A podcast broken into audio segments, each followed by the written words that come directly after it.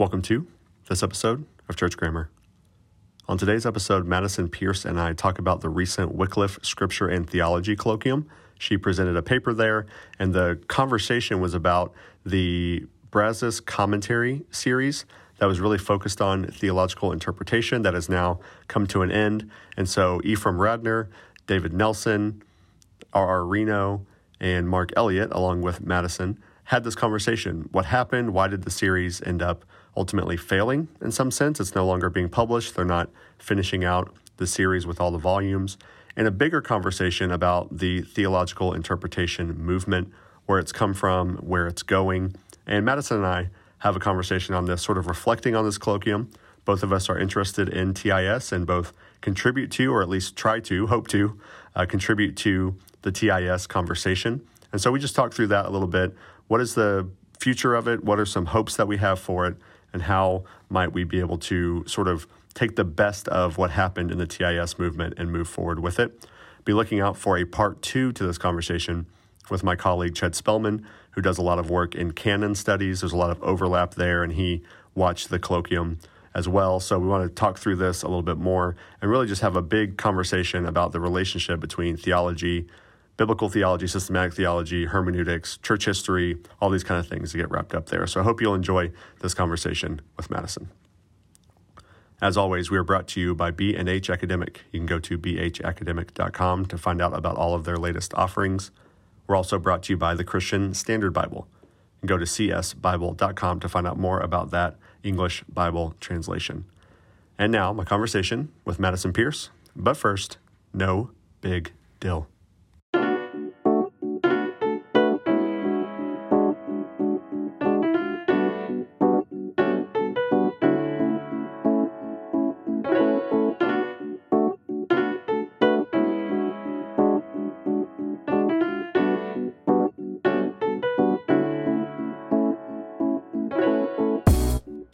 Right, Madison Pierce is back. I have uh, stolen you right after you did what a two-hour presentation slash conference slash something or another with Wycliffe about TIS. How long were you sitting there doing all that? It's been five hours. Five hours. Um, okay. Yeah, it's been all day. So there were four of us, and then a panel discussion. So it's it's been a thing. Um, so you know, I'm I'm committed to church grammar. That mm-hmm. after that amount of time on Zoom, here I am back talking to you, Brandon. Yeah. Well, it is in your contract that you have yeah. to you have to show up when I ask you to. So mm-hmm. with All little right. notice. Little note. I gave you what a week this time. That was pretty good. Mm. Was it not a week? Yeah. yeah. Weekish. All right. Um, so let's talk about that. I thought it might be an interesting conversation. You and I have gone back and forth uh, recently about uh, theological interpretation, uh, partially because of you know something I'm working on, and then obviously you were working on this paper at the same time. We both, uh, in some ways, hope to or try to contribute uh, to this conversation. So maybe we could start with you just talking about that paper. What were you arguing? What were you doing? What was kind of the kind of the context there? And I think that'll because I've read it, so I've seen sort of what you're doing there. So I think that'd be a good springboard maybe for uh, some of the things that we can talk about. So don't you don't you do that first? Yeah. So, I mean, the this was the Wycliffe Colloquium. I think the formal title is Wycliffe Colloquium on Theology and Scripture, um, or sorry, Scripture and Theology. And the question was, what what have we learned about theological interpretation from the Brazos Theological Commentary series? And so, as was discussed at length today, uh, the series has um, been canceled, and there are there are a few more volumes that'll come out, but um, you know several will never appear, including one on Hebrews by Dave Nelson. So I'm I'm pretty sad about that. Mm. Um, I, I, really like Dave, and I think he would have done some great work there. Um, but nevertheless, uh, this kind of led to a bigger um, reflection on theological interpretation, the kind of state of things. And I was there as a quote unquote sympathetic critic um, and also as the token biblical scholar. And boy, howdy, did I feel it. Yeah. Um, so I, um, you know, I was coming in and talking about theological interpretation from my vantage point, which is, of course, very Durham and very, uh, you know, oriented around biblical studies. Because, um, I mean, at Durham, it's the biblical scholars who are doing that. And um, so in the paper, um, I talk about definitions. I rely heavily on Vanhoozer and Treier and others, um, kind of in the, especially in the evangelical uh, TIS movement. Um, and then kind of say, okay, uh, we've clearly moved beyond talking about what TIS is. Um, most people aren't really having that more theoretical discussion anymore, but we're still doing it. Um, uh, you know, in the last 10, 15 years, there have been a lot of projects that would fit under the umbrella of theological interpretation, even if they wouldn't fit under the umbrella of like TIS formally. Um, and then I talk about, you know, um, what I hope for TIS, what I think are marks of fruitful um, theological interpretation, and uh, some other things. So I'll, leave it there and see if you want to jump in on something in particular. Yeah, I think that conversation, just kind of where TIS was and where it is, is interesting because one of the common tropes about TIS is that nobody actually knows what it is. I think did you, did you keep that title of your paper that I saw that was like uh, you know yeah. it when you see it, yeah. which is kind of true and also kind of like a backhanded insult from the outside. Um, but you know, there are a lot of different versions of TIS. I think I mentioned it sometime in the past, when I was talking to Treier uh, one of the times on on the podcast. We had talked about how you know some people from the early TIS movement, like Vanhoozer, are basically like, I don't really even like the term anymore because it doesn't mean it doesn't mean what I wanted it to mean, or it might mean something different. When I talked to Vanhoozer directly, I think you know he basically was saying uh, what I would describe TIS as is a sort of evangelical account that holds to the authority of Scripture and sort of the norming of Scripture uh, by which we get our doctrines, right? So we're not sort of uh, forcing theology into the text, but rather trying to use tools to understand the theology that's native to the text, for lack of a better word. Um, so I think that that's where it seems to me like most of TIS has landed. Um, you know, obviously there's still uh, Hauerwas and Fowl and some others who are still doing uh, work that's different in some ways. Uh, but it does seem like in some ways they were some of the earlier uh, interlocutors and some of the people that contributed to Brazos. Uh, and so I think I think you had mentioned I heard somebody else who was at the conference, which I apparently could have attended and had no idea. Would have like I had that whole open day. I could have I could have just sat in my office and watched it. But um, there was a lot of conversation about post liberal uh, Yale, such and such, such and such. You know, the sort of detached from the text uh, stuff like that, right? So uh, I say all that to say, you know, TIS does seem to have a sort of fluid definition based on who's using it. So how did you work through that in your paper? I know you did some stuff there on the sort of history and development and where we are now. So what would you, how would you kind of summarize where we were and then how we got to where we are? Yeah, um, so I pick up on three different kind of characteristics, and you know, I think that these are these can be debated or whatever, but the three I put forward in the paper, you know, one that scripture is formative, um, I think that's important, um, or these are features of TIS kind of in its earlier stages. Um, so scripture is formative, um, community is important, and you know, this is a mark of retrieval. Um, so it's you know, return to an older way of reading. Um, and so I think that that those are some of the um, principles that we see in some of that. I mean, um, you know, Treier's going to talk about practices. There are some other ways that it's construed, but those are the kind of threads that I see when I'm reading um, everyone from uh, Vanhoozer to Trier to Moberly to Watson. Um, so I think that that kind of transcends some of the um, denominational boundaries, or you know, and is a little more ecumenical. Um, and of course, there's different definitions of scripture and things like that, or doctrine right. of scripture that would come in, but nevertheless. Um, and so then, in kind of saying, you know, where are we now? Um, you know, I think I think uh, personally that uh, some of those features um, or some of the things that are meant to be kind of standard for TIS are not really observable um, they're things that are admirable. I mean, I, of course, um, as an evangelical um, and as a theological interpreter more broadly, uh, think that scripture should be formative. Um, that's essential to my worldview and also um, to my practice as a biblical scholar. Um, you know, but um, am I going to say in my work on Hebrews, um, "Hi, I'm Madison, and uh, Scripture is formative for me, and you know, and here's how, and I'm doing this as an evangelical interpreter." Um, uh, you know, I'm not sure that I'll be quite so um, uh, forthright about that, mm-hmm. but I'm sure that my presuppositions are coming out as I'm interpreting.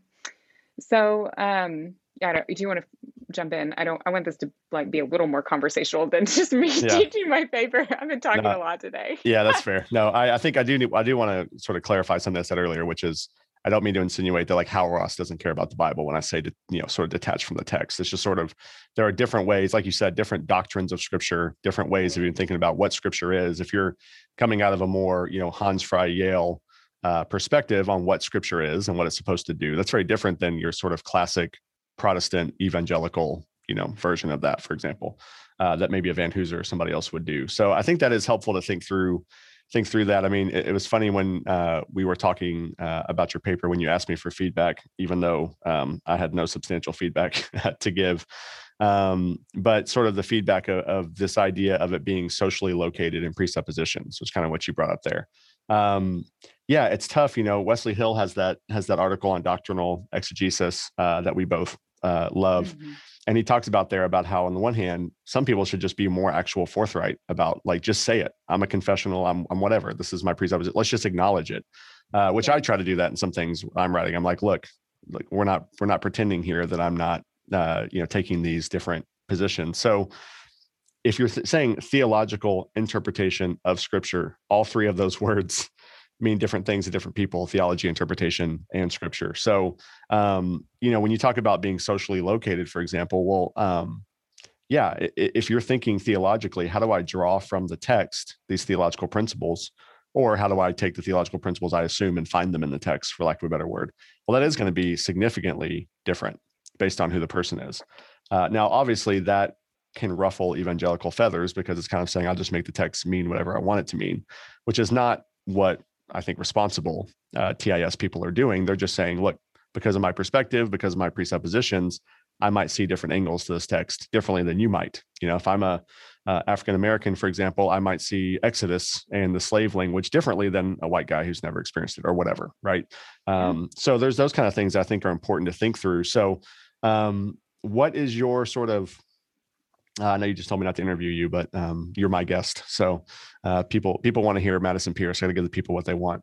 Um, how do you work through some of that in terms of uh, the quote unquote meaning of the text versus the presuppositions and things that we bring to the text? What is good about our presuppositions? What's bad? How do you work through some of those issues on uh, when it comes to TIS? Yeah, I think this is where um, Oh, that's a big question. Um, I think take as much so, time as you need. If you need a 20 minute answer, it's fine. Fabulous. Um, now I've got the microphone. Okay. So, I mean, first of all, you know, we're talking about socially located readings. And so, of course, we're talking about, um, you know, a, an author being cognizant of his or her background, um, whether it's gender, um, ethnicity, uh, you know, broader cultural concerns, even education. So this is where the kind of Yale School comes in. And mm-hmm. even though a lot of times um, people from uh, dominant Western traditions don't necessarily recognize uh, the, the, way that their social location plays in. Um, I do think that's important. And I think we saw that represented a lot in my interlocutors today. Um, but so that's different than something like ideological criticism. And this has collapsed a lot in some really unhelpful ways. So, ideological critical readings are those like um, post colonial, feminist, queer, you know, those kinds of readings. Because those are actually, they're called critical readings because they are, in a sense, criticizing the text. They're mm-hmm. saying, I, as this kind of person, or a person who identifies in this way, or, you know, I, as a person who is highlighting this aspect of myself, um, you know, find this part of the text difficult. And that's not what a socially located reading is doing. Mm-hmm. It's saying, this is how I read, and I'm going to highlight an aspect of my distinctive experience of the text.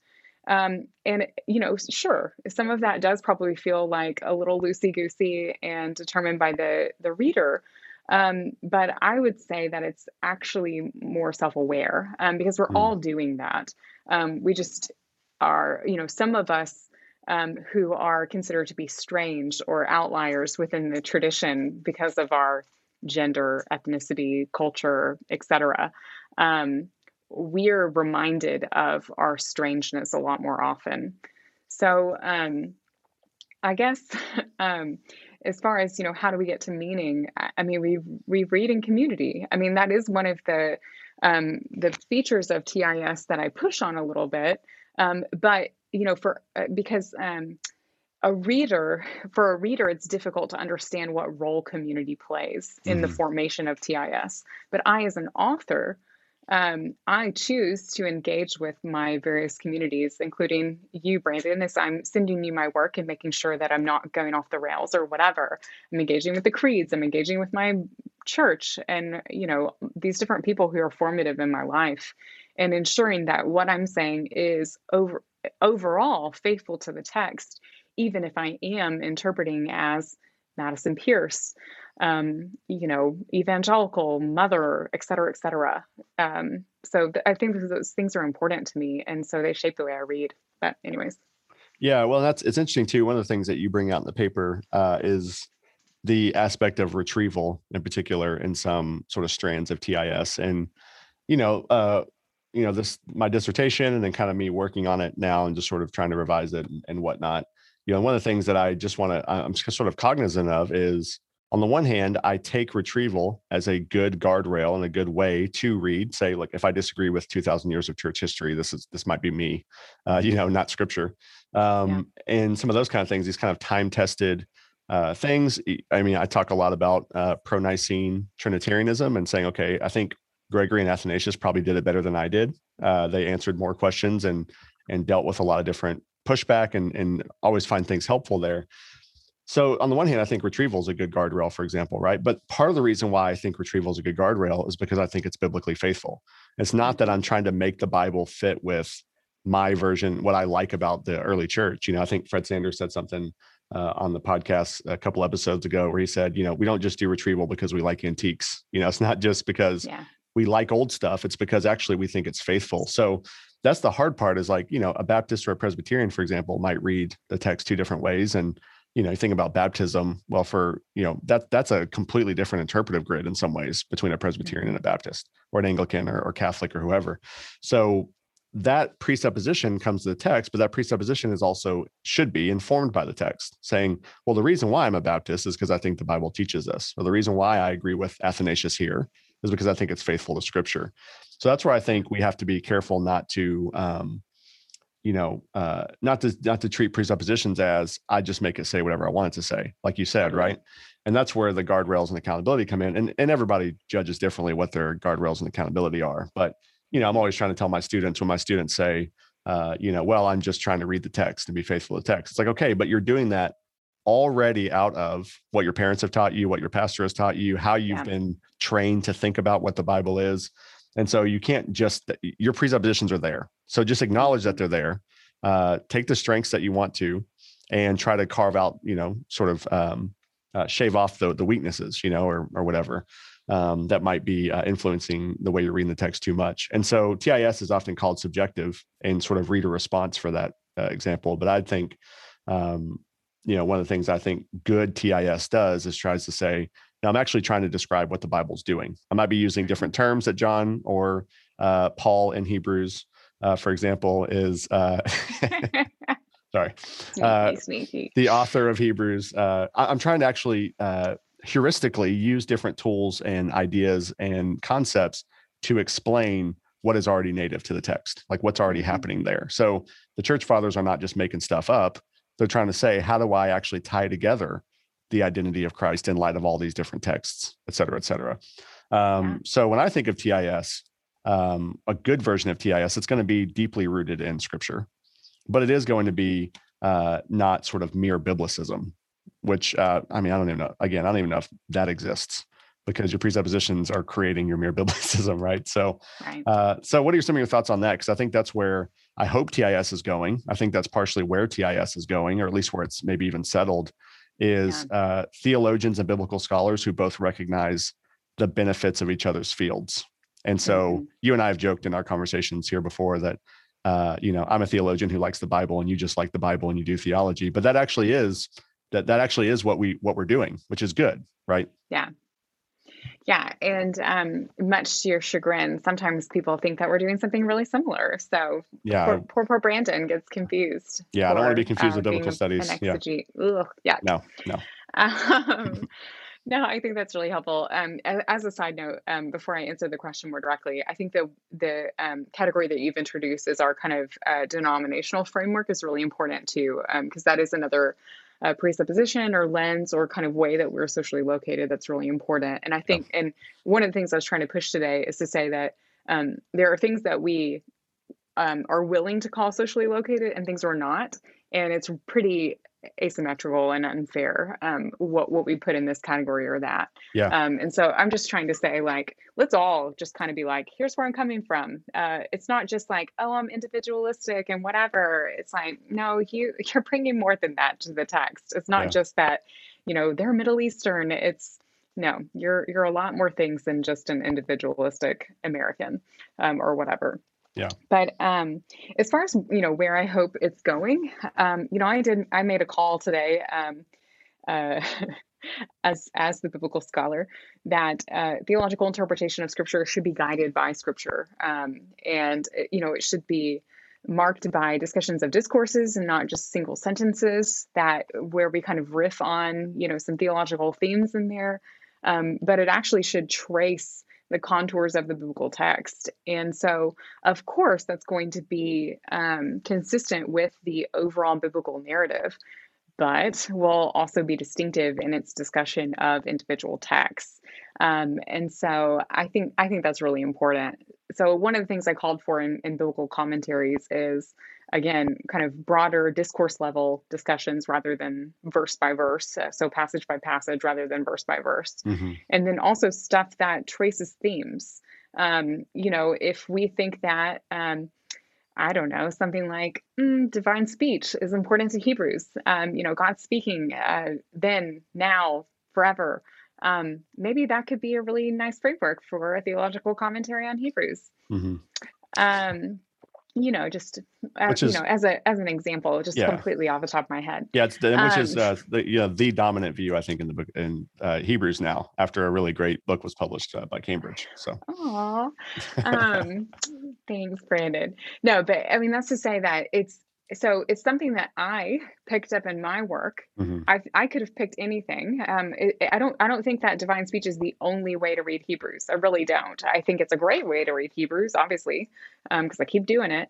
But that's not to say that there's a single thread. And so i think that theological commentary should find something that the biblical author has highlighted continually.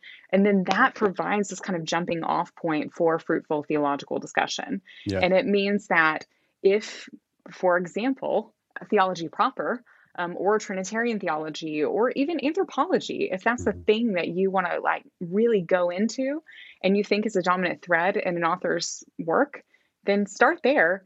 But obviously, our theological systems and our author's theological reflections are all woven together. Mhm. And so in Hebrews, for example, I mean, everybody highlights the Christology, but I mean, the Christology, the theology proper, the pneumatology, the anthropology, i i they're inseparable. Um, so yeah. Inseparable operations of the yeah, I theological loci. I was so close to saying that. I almost, I kind of felt like I saw it on your face that you were you were wanting to, and you said not to. Hmm. um, all right so so in the spirit of reading uh, things randomly out loud that neither of us that the other person hasn't read although you may have read this so this is this is related this is uh, not really a a stump but um uh, daniel treier and uh, uh, wrote a, an article for the uh, southern baptist journal of theology uh, several years ago called theological interpretation of scripture and evangelical systematic theology iron sharpening iron question mark have you read this i'm almost i'm Yeah. assuming you probably have yeah yeah, So- it's been a minute, but yeah. yeah, so I was re I was rereading it um, the other day because I was trying to figure out if I could actually define what I think TIS is, which I feel like is a task in and of itself, you know. Uh, but I Mhm. like I, I I tend to to lean toward and like uh, the way sort of Treier works a lot of the stuff out. So I figured that was at least a good place to look. And there was a there's a quote in here that I really liked that I just want to see kind of what you uh, your response to it because it's related to what we're saying because he's making this bigger argument about how you know for the systematic theologian uh, for example, uh, in evangelicalism, you want your theology to be guided by the text. Um, and so you're still beholden to the text, even if you're not necessarily quote unquote beholden to biblical studies methods or whatever, right? You're still beholden to the text. You still should learn from those things. And he talks a little bit about, you know, a, a, a quote, healthy form of Protestant ecu- ecumenism. Uh, you know, it recognizes, uh, unquote, it recognizes that um, that we do have different denominations that have different um, you know presuppositions and things that we're going to bring to the text and care about uh, so then he says here i think this is a really helpful quote and i just want to uh, get your sort of uh, rapid feedback on it he says quote uh, tis offers resources for enhancing creativity without costing particular traditions their integrity or evangelical theology its integrity as a discourse rooted in biblical language. In other words, we need to get beyond unhealthy proof texting without getting beyond the commitment to prove theological claims vis a vis the Bible. We need scripturally informed imagination. So TIS can alert evangelical systematic theologians to the latent power of its own resources. It need no longer be merely a passive recipient of material from biblical studies, but neither should it ignore the theological potential of such scholarship. End quote. Mm. Thoughts? Yeah, I mean, there's a lot to unpack there. Um, as purpose. far as, yeah. Um, I mean, coming back to the bigger question, so this is kind of jumping off of the Treier quote, and I hope I'll address it directly, but you can bring us back if, if I don't do it well enough. Um, coming back to the kind of conversation about, um, you know, biblical scholars and theologians playing together nicely, um, I think that what what Treier is highlighting is that, um, from my perspective, um, you know, theologians, theologians, theologians are perfectly capable of good um, exegesis. Uh, you know I, I, really do think that, y'all. Um, and I think that the kind of fruitful, sustained readings that we find in, um, you know, Fred Sanders' work and Scott Swain and others, I think that's really valuable. I mean, um, yeah, there there's some great examples there where there's an extended reading, and they're not going to do that every time. Um, you know, I don't expect every time that Fred talks about, um, you know, First Corinthians eight that he's going to offer some extended discussion of the Shema or whatever. Yeah. Um, but you know, he can draw either on exegetes who have, or um, you know, can offer that himself, and uh, Scott, of course, has done that as well. So. Um, what I see in uh, in what uh, Treier is is saying is the that kind of dialectic mm-hmm. that's offered, and a hope that um, that the engagement of theologians with biblical scholarship can be generative and yeah. and then reciprocal. So I, I don't know if that makes sense, but yeah, no, I think that's good. I mean, he um, you know, he talks a little bit later about how uh he says, uh, quote, TIS arises not to reject the gifts of biblical scholarship, but to receive them within the body of Christ, wherein everyone must faithfully contribute their distinctive gifts. So he talks about this iron sharpening iron, this idea like theologians, you can be theologians. You don't have to try to yeah. pretend to be a biblical totally. scholar. And he talks about too, you don't have to justify your existence to the historical people. You don't have to, you know, play in the philosophical sandbox all the time. I think he uses the word in here of op, uh, be an opportunist, right? Take take the best things from them where it's beneficial uh, to your mm-hmm. claim, as long as you're doing it uh, in a way that's uh, faithful. So I think that's I, think one of the things I've thought a lot about, and I'll be interested in your thoughts on this is, uh, I I on the one hand appreciate appreciate appreciate the bifurcation of systematic theology and biblical uh, studies, for example, or biblical theology for that matter, whatever. Yeah. Um, I think that there's a healthy bifurcation there, but at times I get frustrated mm-hmm. by the bifurcation because we don't, uh, we, we oftentimes don't um, play well together, right? Yeah. We, we do sort of um, I mean, you even making the joke, like I do, I, I, really do mean it when I say you theologians care about the Bible. Like you're joking, but you're joking because that's actually like a thing, right? That like you yeah. have to. Sometimes in our world, you have to say, no, no, no, no, no. I, I, try, I really do think that you love the Bible just because you do yeah. theology. Um, but there are some real reasons why that's been the case. Um, mm-hmm. There has been a strain of biblical studies that is basically kenotic, you know, just like abandon all spiritual theological readings and thoughts. Um, and then there's the systematic theology people who are doing a lot of sort of ethereal philosophical stuff out here uh, and not really engaging the text. Maybe not even, maybe not even being unbiblical, but just not really engaging it. It's like, yeah, I think right. that's probably biblical, but you're not actually engaging the text in the work while you're doing it. You know what I mean? Um, so I, I think I think what I want to say is, on the one hand, I want there to be a, an ex, a world in which the, that bifurcation doesn't exist, that we're all mm-hmm. just sort of doing both uh, but also recognizing that we can't all be experts at everything all the time. You've only got kind of one brain and one life to to learn something. And as you know, with Hebrews, uh, you know, you're going to spend most of your life just trying to figure out Hebrews. You know, try to do that well. You know, yeah. Um, again, even though you you have introduced this, you know, uh, field shattering um, argument in your Cambridge book, but um, but yeah, it's like you're, you're going to spend most of your time just you you've got several projects ahead just on the book of Hebrews. Well, you can't all of a sudden turn mm-hmm. around and be like, now i'm going to spend the next 30 years doing something else you know so i think there's a there's that helpful um, relationship there and i think what's great about tis at its best is that that actually is the playground that we both can play in. Like that is the sandbox that we both can get in, uh, both be in the same sandbox, even if we're doing different things. You know, um, yeah. I was trying to think of an analogy the other day, building on sandbox. I'm terrible at analogies and illustrations and anything else, but um, you know, it's sort of like if we're we're both in the sandbox, and maybe some of us are building a sandcastle, and the other ones are doing something else, or what, I don't know, something. Uh, but we're working together in the same sandbox, even if we might be at times building different castles uh, you know, we eventually like to, you know, maybe make a moat and a bridge and uh, have the two castles uh, attached. Yeah. I don't know. I'm terrible. Like I said, I'm terrible at analogies. You can build a moat. I'll build a castle, or vice versa. Something like that. Together yeah. and build a delightful little uh, scape. Yeah. See, what I would say is, I think biblical studies would be building the moat because you're the ones, you know, digging deep and then us theologians are just doing the, the fancy artistic work up here you know that that uh, that needs that foundation or something i don't know um, but anyway so what do you think about that like just what are your thoughts on sort of the the bifurcation, that whole conversation, because uh, I think you and I both have a shared interest in, um, in some sense, uh, bridging that gap or closing that gap. But I think, mm-hmm. would you agree with me that the gap should still exist at some level, or what do you think?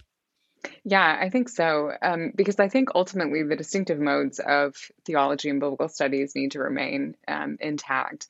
And really, um, while I do think that theological interpretation in a lot of ways is um, you know the most fruitful mode and and i hope that most of my work going forward is characterized in a lot of ways as theological interpretation. Some of it is going to be more oriented toward the church and more obviously theological interpretation and some of it isn't. I mean i'm working on a book on priestly messianism and you know it's probably going to be you know, or it's it's it's a monograph. I mean, it's ge- is geared toward a scholarly discussion. Yeah. I of course think it has really important implications for our anthropology and our Christology and all of that, and I'm not going to shy away from those discussions. But I'm I'm writing it for biblical scholars with a theological aim mm-hmm. because that's what I think I need to do with that project. Um, so you know, and I'm going to you know use the tricks of my trade or whatever. But I'm also going to be reading theologians and engaging in the modes that I've learned in my training as a theological scholar. And I think that's important too. Uh, one of the things that um, I highlighted in my paper is um, in the recent or in a recent issue of uh, Journal of Theological Interpretation, um, they they were uh, recounting um, a, a, conference that took place at Durham in 2018, I think, so the year after I left, uh, so I didn't get to be there. Um, but Grant Macaskill and John Barclay, they both talk about what it looks like for a biblical scholar to enter into theological conversations. And they both say um, we have to read theologians. That's super important. Can't do theology without reading some theologians. Mm-hmm. Um, and and uh, so Macaskill says, you know, and take on theological modes. And Barclay says, you know, immerse yourself in that thinker. And I and I'm totally with him. I mean, Wes picks up on that as well in saying that um, really spending time with a singular theologian, mm-hmm. you know, enhances your understanding of the text as well as the tradition that that person represents. So, with that, um, I think you know uh, the inverse of that is that y'all uh, theologians should be reading biblical scholarship mm-hmm. um, as i as i know y'all are and um, and be learning some of our modes too so that um, one you can evaluate what you're reading and two so that um, where there's a, a, gap or a necessity um, that you can engage in some biblical you know quote unquote biblical scholarship or mm-hmm. exegesis mm-hmm. or whatever we want to call it um, as well. And I think your work will be all the more fruitful for it. And we, of course, see that represented in in your dissertation that someday will everyone can enjoy as much as I do. Yeah, we'll see. Um, yeah, I uh, I was thinking about that. You know, the dissertation too. Um, I, I, you know, Bird was my supervisor, and I don't, I wouldn't say that Mike would consider himself in the TIS movement. Maybe at, at, just adjacently, adjacent, adjacently. That's what I'm looking for. Um, you know, it's one of those words that you've written a bunch of times, but have probably never said out loud. um, but you know, uh, it's interesting. Even the even the Dictionary of Theological Interpretation, N.T. Wright and Vanhoozer are both editors, which is just like to me, the first time I saw that was like, this doesn't make sense to me. But there is a sense in which, you know, obviously Bird is doing uh, a lot of systematic theo- theological type work while also being able to, you know, deep dive on, uh, you know, fourth Ezra uh, or second Esdras, whatever. Um, and so when I was studying with him, that was sort of the thing is I liked, you know, I've said this on the podcast a hundred times before, and, and anybody who will listen, Wes Hill's Paul and Trinity was was so formative for me. Yeah. Uh, and I read that and I was like, he is living in those two worlds so well, you know, mm-hmm. uh, which is from this, you know, like you said, the Durham kind of Watson school. And uh, so when I got to Bird, Bird's like, oh yeah, this is awesome. We need more work like this. But what I didn't anticipate was him saying, now you need to get extremely familiar with all the Greco-Roman literature on deification in the first century, and you need to get familiar with all the Second Temple Jewish literature on anything apocalyptic, anything Son of yeah. Man, anything angel, you know, angelic, this and that. And also, by the way, you need to you need to be like firmly planted in you know uh, pro-Nicene Trinitarianism and really understand how that happens. So my dissertation, uh, if it ever sees the light of day outside of that, will be cut down from from this. But uh, you know, I did 25 30,000 words of 100,000 words just on backgrounds second temple backgrounds greco-roman backgrounds you know i spent i spent more time than i ever wanted to like learning uh ge'ez uh, egyptian i didn't know you had learned ge'ez wow ge'ez yeah not learned is a strong word it was okay. enough to basically be able to do like very remedial understanding of first enoch for like you know two paragraphs of the of the dissertation one of those kind of things yeah and uh at the time I was like, this is ridiculous. I, I, can't believe I'm being like having to do all this. But I say all that to say, uh, what it helped me do as somebody who considers myself more of a systematic theologian, maybe historical theologian, secondarily, perhaps, uh, is that I it helped me uh, understand the text so much better and help me understand. Yeah. Like I, I I'm at the point now. I'm pretty bullish on this. That like I don't have a lot of um, that's not the, i'm not going to say that that's too negative um, i think that i think that when i read somebody talking about uh, Christology and divine Christology and the idea that Jesus is fully divine in scripture. And they don't have any sort of grasp on the first century background and what that would mean contextually. They're missing so much. Like you're just yeah. missing so much when you don't see, um, you know, Hurtado and Bauckham and some of the work that they've done on early high Christology. Whereas in my dissertation, I'm, you know, I'm a little critical in, in places of some of their methodology and say like we need more, but also like uh, my dissertation wouldn't exist without that type of conversation. So yeah. that's where, you know, you look at somebody like Hurtado, who's really just a biblical studies slash historian. We're going to disagree about some stuff. He has a, you know, kind of a relatively strong view that that the early Christians are more Binitarian than Trinitarian. Well, we're going to disagree mm-hmm. about that. Uh, but I, I mean, his work is so influential on what I've done. It's actually helped me build a better Trinitarian argument from Revelation because of what he's done. So I think that's where um, that's where I've been able to experience it and be like, okay, I, I, have to appreciate these people because I have seen the fruit of their work. Uh, you people, I should say, uh, seen the fruit of their work uh, help me do things better. You know, in a way that actually I'm actually being more faithful to the text because of that, even though I'm doing something ultimately different than what they're doing. Yeah. That was my yeah. long rant for the positive, positive view it. of this. Yeah. I love it.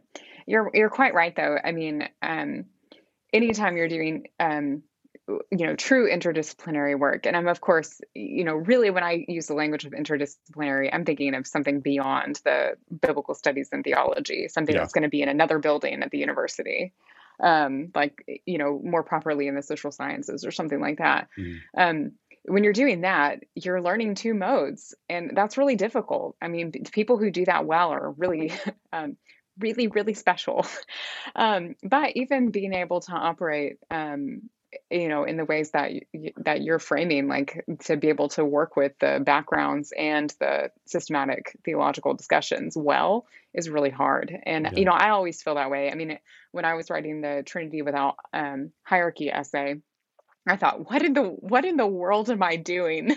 Um, yeah. Um, first of all, they've asked me to write on Paul, and I and I so regretted it. I mean, every moment of you know until it was done, yeah. I thought, what have you done, Madison? This is the stupidest thing you've ever agreed to. This is this is by far the deepest cut of your Pauline authorship of Hebrews of, of all the deep cuts. Like that's the one, right? You got you did all this Paul work. You were familiar with the Pauline literature. Yeah, um no um but anyways but that was such a difficult essay because i felt like okay i've got to get versed in pauline studies yeah. um which i you know i am to a degree but it's not my primary area yeah. um and then all of the pro-nicene theology and the contemporary discussions about efs and all of that and um, I, you know, I certainly had a lot more work that I could have done to do it better, but um, but even what I was able to accomplish was really hard. So. Yeah.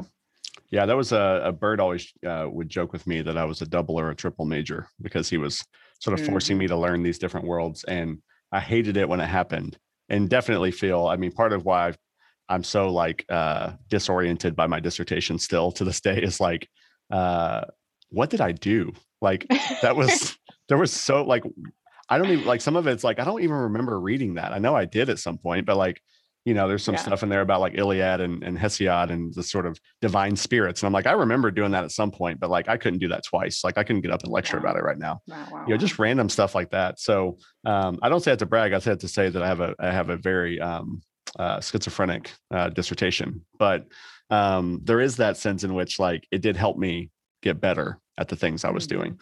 Um, so I I think if if TIS is going to move forward, at least in my perspective, or at least a TIS I want to be a part of, it's one that um, I think even on the one hand, theologians are reading biblical scholars and vice versa, but even that there's at least a little bit of a um, not just relying on them, but actually becoming maybe not a master, but at least becoming um, conversant. Conversant. Yeah. yeah. Conversant in it, which is which is difficult to do uh, at times. Yeah. Uh, in and of itself, right? Because you do, you're not learning master level, but you're definitely getting getting in that range where you have a real good grasp of what you're doing uh, if you want to do it responsibly. Now, we all know people who uh, we see them just footnoting other people, and you're like, you actually don't know this at all, which is it's fine. That happens sometimes, uh, but that can't be like the bulk of your career. I feel like yeah. if you're really going to do it well. Yeah, agreed. So, um, so what would be your uh, what are your big takeaways as you think about the the conference that you're at today? The different ways that they've talked about TIS, all this kind of stuff. Uh, what are some of your big takeaways from where you think TIS is going. I mean, you you were you were there for five hours with a ton of people who would who would I think identify uh, in the TIS world. What were some of the kind of positive takeaways that you got there about where it's going? What are some fruits? Uh, I mean, it was it was partially a funeral for the Brazos theological commentary, which is yeah. uh, which is uh, sad. Uh, but what are some of the what are some of the positives that came out of that? Yeah. Um, well, it, that's hard to say because um, I think that a lot of it was reflecting on what hadn't worked mm-hmm. and what had what had been, and that certainly was a part of my paper as well. Um, but when we were kind of looking forward, like programmatically, um, you know, that's kind of what I was asked to do, and so that was a lot of my my paper. And you know, I hesitate to say that um, what I have put forward as maybe the future of theological interpretation is is the actual uh, you know future of that because yeah. I am really located within the kind of Durham School and whatever, um, and it's hard for me to kind of imagine.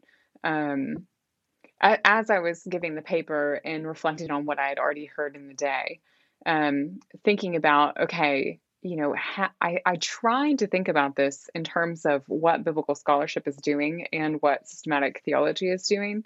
Um, but have I actually accomplished that mm-hmm. well? Mm-hmm. Um, have I only offered a program for biblical scholars and those sympathetic to the to what they're doing? Um, and on the one hand, I'm kind of okay with that, um, you know, because of the reasons that we've discussed. But you know, thinking through if there's another mode of theological interpretation that is more theologically oriented mm-hmm. and less less geared toward the text but but not foreign by you know or absent or detached that's a better word um so i, I don't know um but uh, you know i do think that the heyday of talking about theological interpretation this you know discussion uh, withstanding um you know that that that's largely past. I mean, mm-hmm. one of the things I quote in the paper is is Walter Moberly saying, "I don't care about talking about this anymore. I just yeah. I want to see that somebody can do good biblical interpretation." And hopefully, since you and I have done that, or we've done biblical interpretation, hopefully it's good.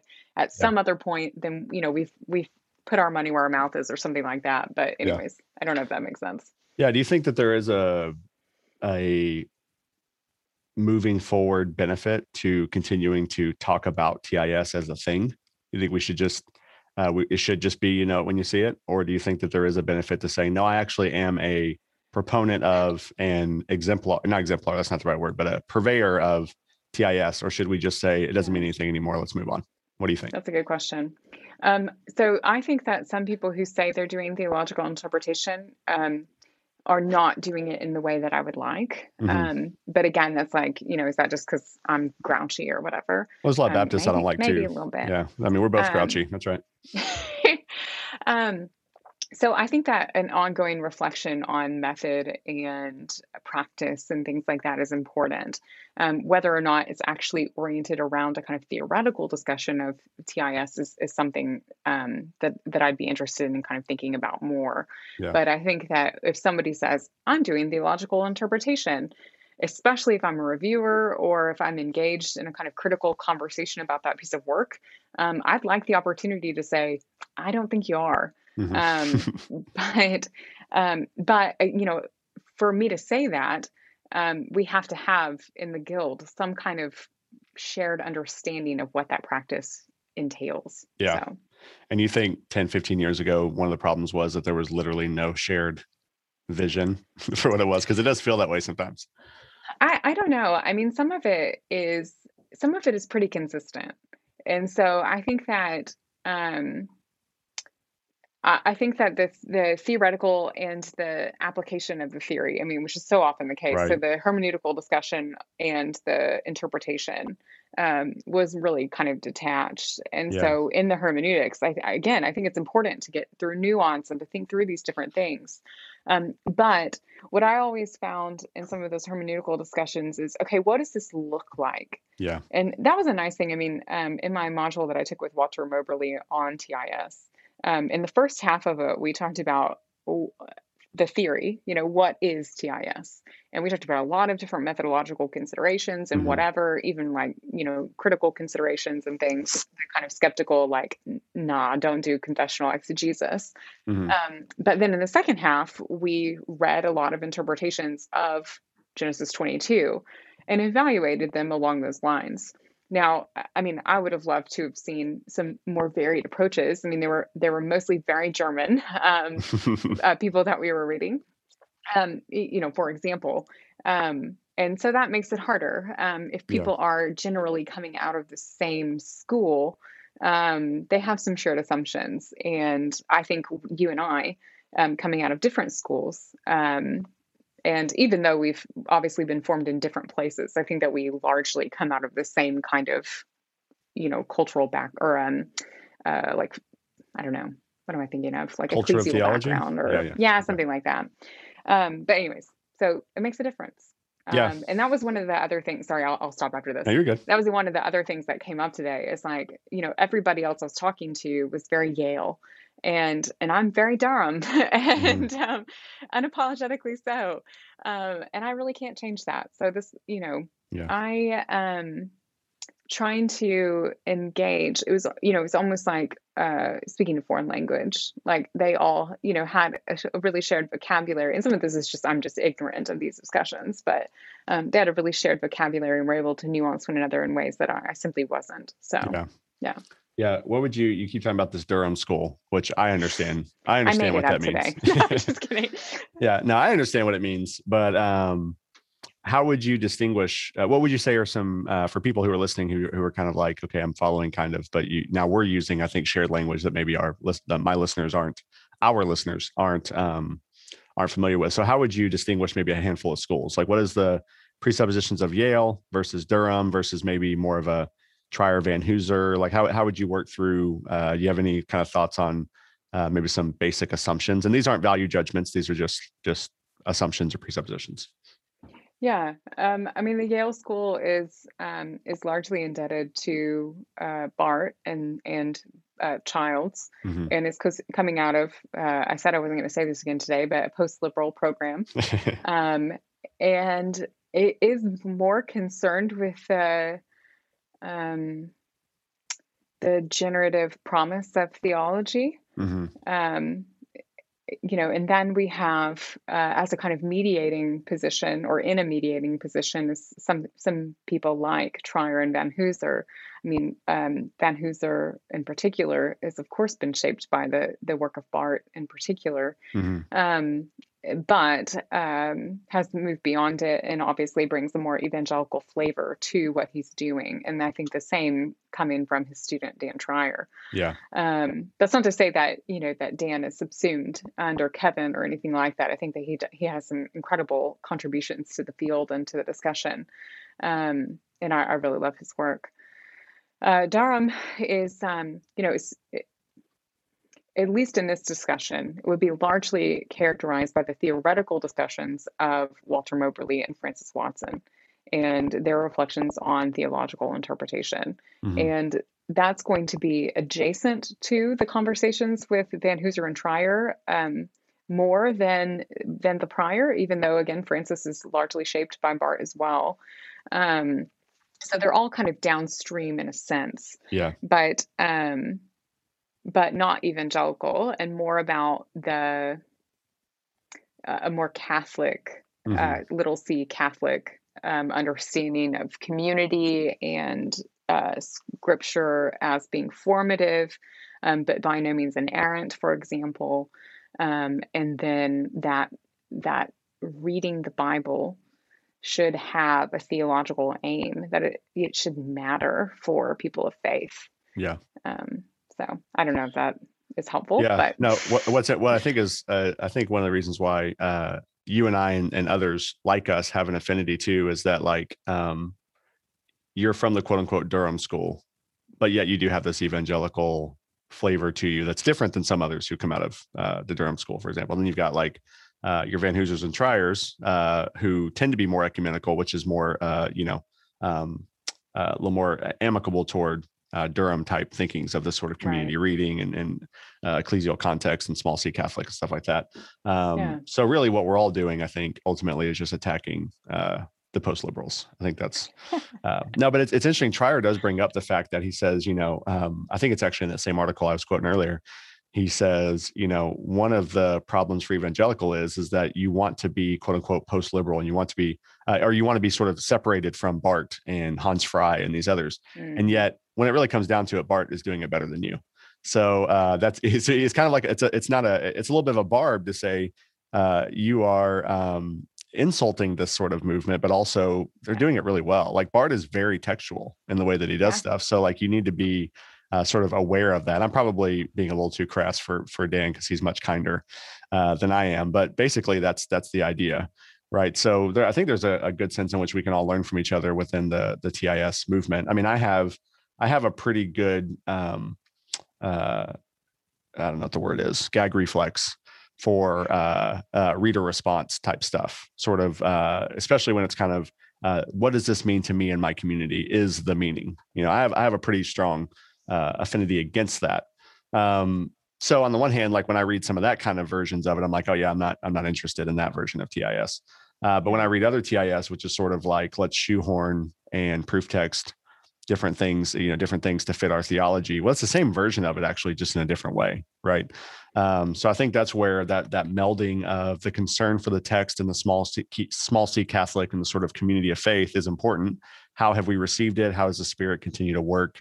in our interpretation while at the same time having some real legitimate confessional boundaries and being okay with those boundaries like one thing i learned in my dissertation i didn't learn it in my dissertation i learned it from good friends who kept telling me to stop doing this as i was finishing my dissertation is like you can't make everybody happy so stop trying to make everybody happy like right. when you're doing tis you can't equally uh, make happy the critical scholars and also the evangelicals and also the catholics and also you know whatever. Uh, you just can't do it. So um, you have to to sort of live within the confession that you have, and then try to the best you can sort of pull from the best of all worlds. And I feel like Durham, uh, in some ways, uh, you know, you Wes Hill. Um, who else am I missing that has kind of come out of there recently that I'm not thinking of? I mean, Francis Watson's kind of the, the and Moberly are kind of the fathers. Uh, yeah, I mean, that. John Barclay, of course. Yeah, is, yeah. I mean, he he's not one who is um, reflected on theological interpretation formally as much, but right. I mean, he's always been doing it, and he and he has uh, weighed in on the discussion in some great ways. Yeah. Um, yeah, and then there are others. I mean, there are a lot from from my kind of season of of time there. Um, and Lewis Ayres yeah. is, is, kind of been uh, he he's been he's been adjacent. Uh, I can say it properly when I just say adjacent. When I try to make it, you know, I think it's adjacent. Adjacent. no, it's adjacent. I don't. okay, so. it's fine. It's it doesn't matter. uh, I think that it's pro- I think it's okay either way. But either way, adjacent, adjacent. Um, it does seem like that's one, and he was one of my examiners, and so uh, you know, yeah. you and whenever I talked to him, uh, and I realized like, oh, he was your he was one of your readers, and he was one of Wes's readers. I'm like, oh, okay, so he actually does he does dabble in this world as a sort of Catholic uh, Nicene scholar. So I guess you, in some ways you can probably include him, even though he's not doing as much of that type of work per se. Oh, totally. I mean, I think yeah, Lewis is um, Lewis provides a bridge um, in a lot of ways between kind of biblical scholarship and and um, and theology proper, or yeah. you know, and, or theological work, because um, you know the people he's working on are doing biblical exegesis, um, but he's also talking about their construction of theology, and so yeah. I think that's that's one of the ways that he can do that really well. Yeah. So it was really, yeah, I was so thankful for Lewis. Um, we had a lot of great conversations, and he really helped me to um, to think through, yeah, what I was doing and and the questions I needed to answer for my project to be meaningful. Yeah. Um, and you know, some things that he felt like had been lacking in previous discussions and stuff, and so I was really yeah. thankful for that. Yeah. yeah. that was one of the things he, that was he was one of the ones that encouraged me to like stop trying to make everybody happy and just do what you want to do like do the work that you want to do um, one of the best things of advice he gave me i don't think it i don't think any of this is private that he wouldn't want me to share but one of the things he said is you know one of the things you want to do is you just can't convince the people ahead of you who have already decided that you're wrong and you don't want to spend all your time just trying to get all your colleagues to agree with you because that's dangerous so just write what you want to write what you think is faithful and let the people behind you decide whether or not it's any good you know i was like that's yeah. actually a really uh, like a really freeing way to think about it so unapologetic is one of lewis's best modes yep yep well and I, and I want to live in that world uh, but especially in dissertation phase you're just so insecure all the time and you have so much imposter syndrome that doesn't totally go away but it seems like it's ramped in that time it's like but if i'm myself everybody's just going to think i'm an idiot so i just need to make them all happy it's like that's not it doesn't work so all right. Any any final thoughts, uh, encouragements for people who are listening? Maybe a seminary student or a pastor who's like, I'm interested in TIS. I like TIS. I, am you know, this is kind of a world that I that I feel comfortable in. Uh, what would be some advice you would give them for their work, for their future studies? Uh, some ways to think about uh, doing this type of work. Yeah. Um, I mean, one of the things this comes out of some of my own personal conversations this week and kind of reflecting on my own educational development and then the ways that I hope I'm forming my students. I mean, I would say that, you know, read more broadly. Um, you know, we've been talking about different schools and traditions. I mean, one of the things we've seen is that when you're siloed within a particular stream, uh, you start to miss things. You don't realize that what you're doing is um, specific to your particular location, that it is part of a school. Um, and you know, and that became um, a renewed kind of reflection for me today as I was, you know, sitting with all these people from different places and thinking, okay, to what extent is what I'm doing really, really, really Durham? you know? Yeah. Um, but I think that it is really important, especially for your listeners who are students or for who are earlier in their theological journey or whatever. Um, and I, of course, don't mean that in diminutive sense. Um, you know, reading conversation with others. Um, you know, whether it's someone in authority over you or a peer or something like that, and make sure that when you're engaging with broader scholarship, um, that you have a place to have a sounding board and to think through what you're reading and how it intersects with what you've learned and um, that you can think critically. If you're not understanding why so and so from X school that's really different than yours is is not you know it doesn't align with the evangelical faith or something like that mm-hmm. then take a break and come back to it when you're able to reflect in that way i guess yeah yeah now that's encouraging and that's that's one of the things that um, i think i get the impression that there are a lot of even my students some of my undergrad students here you know, they start getting caught on to enjoying the fathers, for example, and they're like, oh, what are they doing? How do I do what they're doing? It's like, okay, um, yes and amen. I mean, I'm a patristics guy, so I'm I'm happy about that. I'm and I'm usually the one that's introducing them to that propaganda anyway. Yeah. But they're like, oh, oh, what like that's a different kind of reading of the Bible than what I'm used to. Mm-hmm. And so then they start going, okay, where do I go next? What do I do next? And so it's always like, okay, calm down. Like, you know, don't try to do it all at once. But um, yeah, I think that's good advice to sort of start reading more broadly because uh, I've shared this uh, in in various places before. Not that anybody's heard it, but um, you know, I, my undergrad was very very distinctly sort of um, uh, anti church fathers, anti patristic, sort of anti theological readings. Um, sometimes very overtly, sometimes just by you know by just just watching what they were doing. Uh, and then I read the church fathers and I was like, oh my gosh, like what is this? This is how I like this is how I feel like I default to reading the Bible, but nobody everybody keeps telling me to stop doing it. You know, and so then I was like, I guess I'll just do theology, you know. And I was like, oh no, no, no, actually I can do both. I can actually read the Bible and do theology.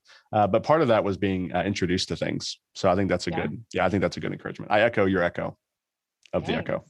So All right, Madison. Well, we had a good, uh, hopefully, good conversation about TIS there. I don't know if we, if it was mainly just us musing or if it uh, it's helpful to anybody else, but uh, hopefully, it gets people hoping. thinking. Yeah.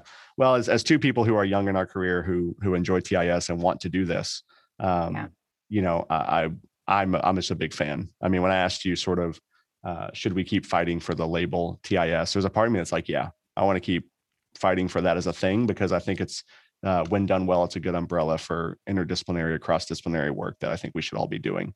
Um. You know, people lament the bifurcation and blame, you know, Gabler or whoever else, um, which there's some truth to that, I guess. But um, yeah. you know, you read Calvin or you read some of the fathers, or you read Luther, and you're like, man, they're just like in and out of history and the text and the languages, like they're just like yeah. effortless, effortlessly at times. Yeah. And we don't do that as much anymore. And the bifurcation has created that problem in some sense but also, uh, yeah, if we're willing to learn together and, and sort of work together under some helpful umbrella, then perhaps we can get back to doing some of that well. That's what I hope for anyway. So, yeah, same here. All right, Madison, good talking to you. Right. You too. See ya.